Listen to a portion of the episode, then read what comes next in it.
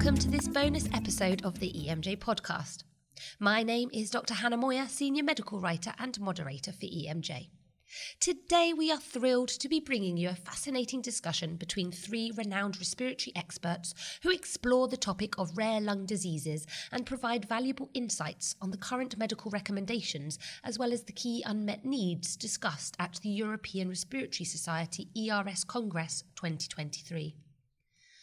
This podcast has been sponsored by CSL Behring. Joining us today, we have Professor Marlies Wijsenbeek, a pulmonary physician and professor at the Erasmus University Medical Centre in Rotterdam in the Netherlands. Professor Wijsenbeek is chair of the Multidisciplinary Interstitial Lung Disease Centre, and her research interests include patient centred outcome measures in ILD, e health, and new therapies in idiopathic pulmonary fibrosis and sarcoidosis. We are also joined by Professor Gerry McElvaney, Professor of Medicine, Head of the School of Medicine, and Director of the Cystic Fibrosis Unit in the Respiratory Research Division at Beaumont Hospital Dublin at the Royal College of Surgeons in Ireland, University of Medicine and Health Sciences in Dublin, Ireland. Professor McElvaney is an expert in translational research with a specific interest in cystic fibrosis and alpha 1 antitrypsin deficiency. Also joining us, we have Professor Luca Richeldi, Professor of Respiratory Diseases, Director of the Graduate School, and Director of the Department of Cardiovascular and Pulmonary Sciences at the Agostino Gemelli Hospital at the Catholic University of the Sacred Heart in Rome, Italy. Professor Richeldi is a leading expert in idiopathic pulmonary fibrosis, including the drafting of the international guidelines on the diagnosis and treatment of idiopathic pulmonary fibrosis and the classification of idiopathic interstitial pneumonia. In this section, the panel considers the expert insights of Professor Wijsenbeek concerning the challenges of predicting the disease course and prognosis of patients with idiopathic pulmonary fibrosis. The conversation reflects on current knowledge, real world practices, treatment options, and tools available to healthcare professionals. So, to begin, let's hand over to Professor Richeldi. Hello, everyone. Uh, I'm Luca Richeldi. I'm joining the, today the, my colleagues Marlies Wijsenbeek and, and, and, Gerry McElvaney from Ireland in this interesting conversation that we have about uh, the shaping the future in rare lung disease from imaging to patient management with a particular focus on patients with uh, deficiency of alpha-1 antitrypsin. Now we get this first section in which myself and Gerry will ask question and converse with Marlies, that as you know is in Erasmus uh, in Rotterdam. She's an expert in interstitial lung disease, and uh, we will uh, focus Marlies on a very difficult topic, I guess, which is how to predict the disease course and the prognosis of patients with idiopathic pulmonary fibrosis. So uh, what what what do you think of this as a general problem? Uh, are we there? Do we have enough tools? Do we have enough knowledge? Do we have enough data to really predict the disease in each single patient affected by this devastating disease?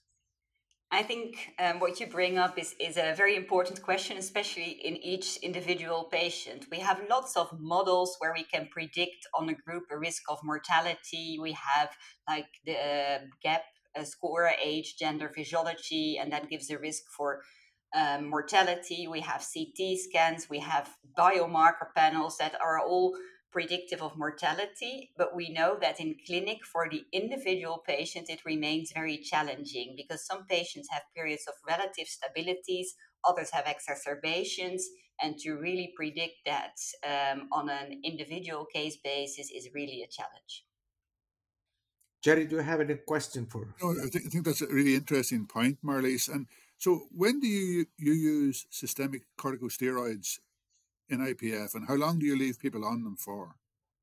To be completely honest, um, I think um, we don't use um, systemic steroids anymore in IPF, in idiopathic pulmonary fibrosis, because previous studies have shown that if you use that as a treatment for the IPF, patients actually do worse. So we've left that and we use them now more for inflammatory diseases that drive fibrosis. We sometimes try them, but in IPF, there is no role anymore in the treatment uh, with uh, systemic corticosteroids. So I think it's an important question that you bring up there. But Liz, that's an important question. But we use high dose corticosteroids for acute exacerbation of IPFs. Now, now, why is that? And how, what should we do to reduce the risk of acute exacerbation? And how do you treat the patients presenting with that the very dangerous and with high mortality event? Yeah, and I think that we are using less and less uh, steroids actually for the acute exacerbations in the pure IPF patients. There have been some retrospective data that also in acute exacerbations, use of corticosteroids in IPF may be associated with worse outcomes. There's been a French trial looking at cyclophosphamide on top of steroids for acute exacerbations on IPF, showing that those patients that got cyclophosphamide did worse. And there's currently a trial going on to actually prospectively research this. So I think we have to be critical on what we're doing and whether we're not harming patients. Um, we occasionally do it, especially if patients have an acute onset. There's a lot of ground glass. We have the idea that we're very early.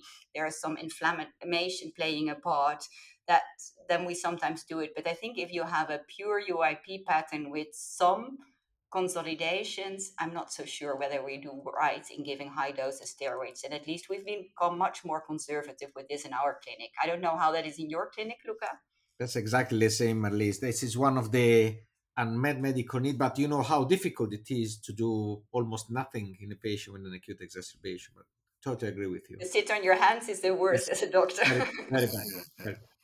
But, but obviously, you may give them oxygen. So, when would you recommend starting acute oxygen or long-term oxygen therapy, Marlies, in people with uh, pulmonary fibrosis? This is another area uh, or field where we need more evidence. We have one uh, good study on patients that desaturated on exercise, um, uh, the AMBOX trial, and it showed that patients who desaturated on exercise below a level of 88% of saturation actually could do more if they used oxygen and had a better quality of life. But that's the only randomized controlled trial we have. Nevertheless, the ATS guidelines on chronic oxygen use um, now also include um, ILD, and they recommend to use it if the desaturation is below 88%, either on exercise or at rest. How long would you use it at rest, or how long would you advise using it at rest for? there is a recommendation that says 15 hours, but I, that is based on absolutely no evidence. So I think um, what plays a role there is also patient comfort, patient preferences. Luca, do you have a different practice? And it's very different from patient to patient. And on, on this same uh, uh, point that Gerry pointed out, which is a very important point that patient usually ask, what do you tell your patient if the when they ask you if they can fly on a a long haul uh, journey on an airplane or if they can go enjoying skiing in the mountains? What what do you tell them? First of all that you have to enjoy life to the max as long as you can so you should definitely consider those trips.